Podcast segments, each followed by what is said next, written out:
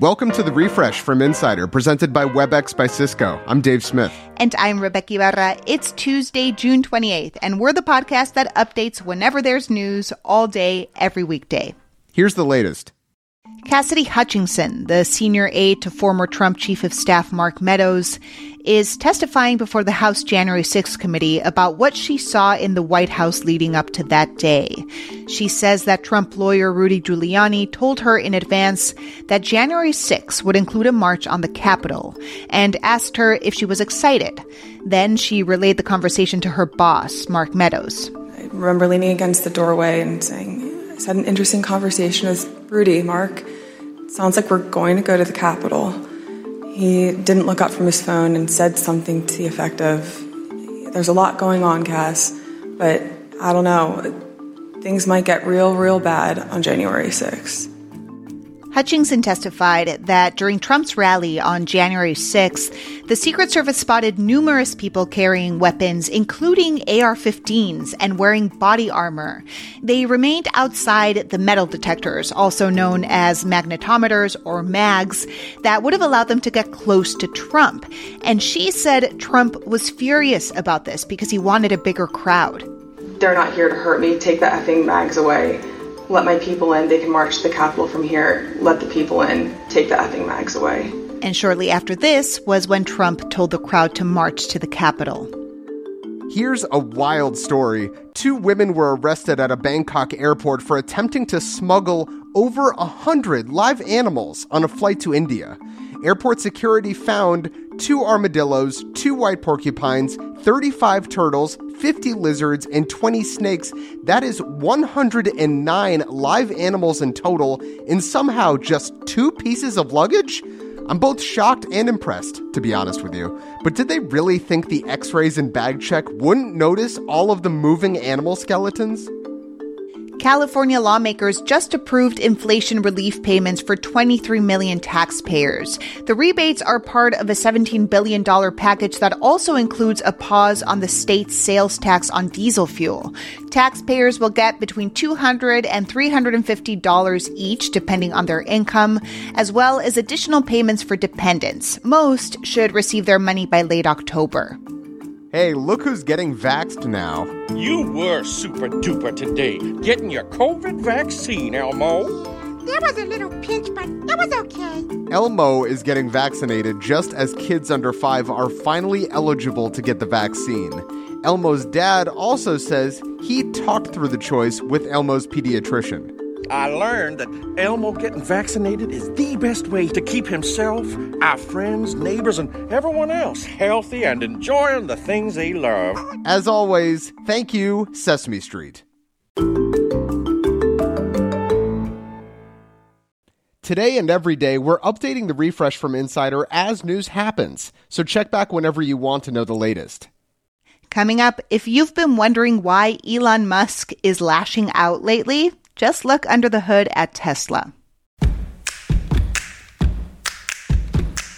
The changing world of hybrid work offers new possibilities. WebEx enables them with an open platform and many integrated partners like Calendly, Gong, and HubSpot. Powerful partnerships power hybrid work. Visit apphub.webex.com. WebEx, working for everyone.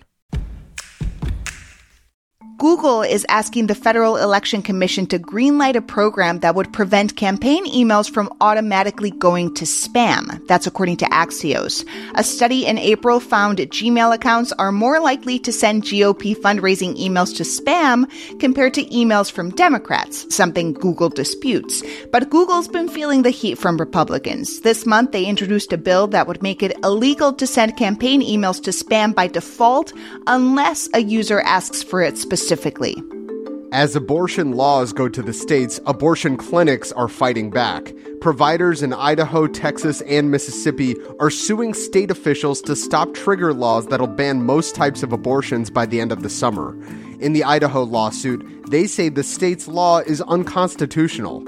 And in Mississippi, providers say abortion rights should be protected under the state's Supreme Court precedent.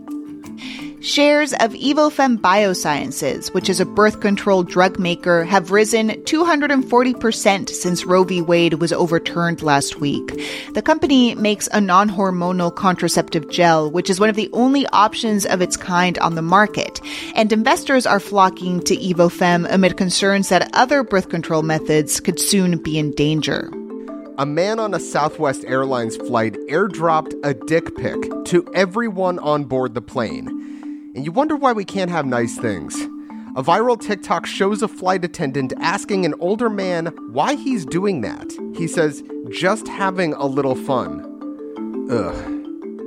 Once the plane landed, the man, just Larry, police haven't released his full name yet, was escorted off the plane. According to the woman who posted the video to TikTok, about seven or eight passengers apparently then met with the FBI.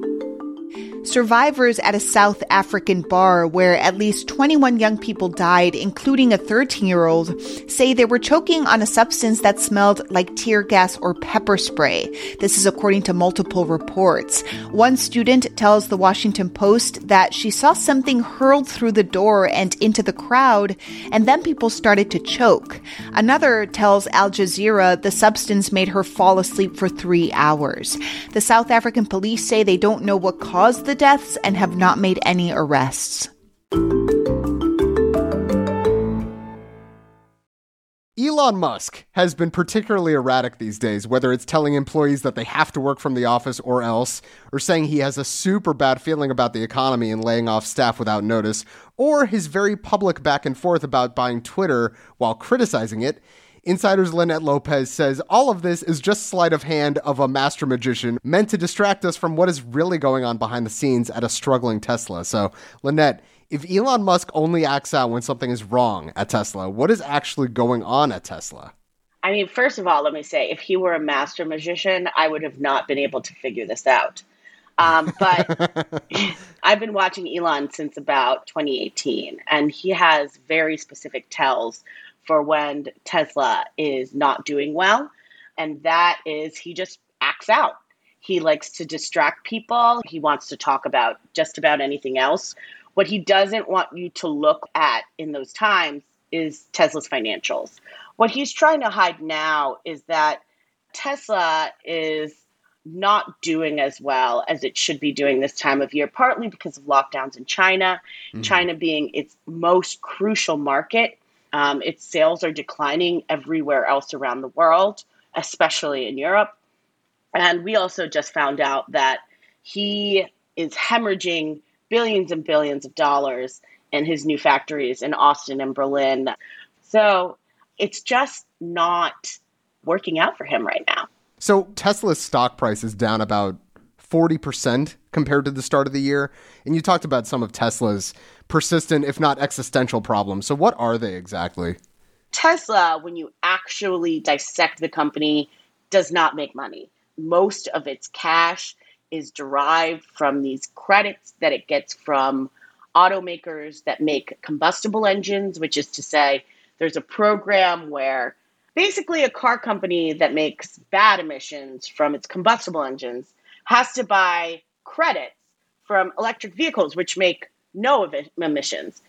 Uh, and since Tesla is the biggest electric vehicle company, they make billions of dollars selling credits to the rest of the car companies around the world.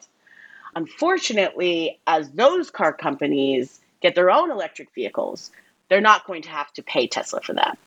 That money spigot for Tesla is about to dry up. And it has been crucial, crucial in Tesla's ability to get out of the red and into the black. So obviously, Linette, you know Tesla super, super well, and a lot of folks do. But for people who aren't that familiar with Tesla, why does all of this matter? Well, Elon's the richest man in the world. And when he gets to do what he wants, it basically sets an air of impunity for like everyone. The other thing is, you know, Tesla as one um, as the most famous short seller in the world, this guy Jim Chanos, who says that it's going to be that big, instructive stock that becomes the poster child for the excesses of the last stock market cycle. So, speaking of, what do you think the future of Tesla actually is? Is Tesla just going to become the ward on Elon Musk's back? you know, Elon derives so much of his wealth from Tesla. I don't think it's going to be the wart on his back.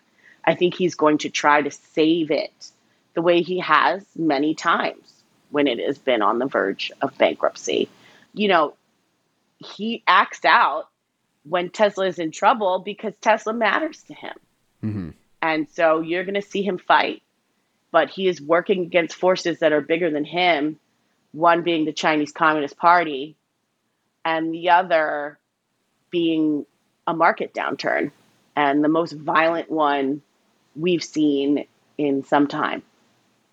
Linette, thank you so much for chatting, as always. Glad to be here. Thank you. Linette Lopez is a correspondent at Insider and one of our regular contributors.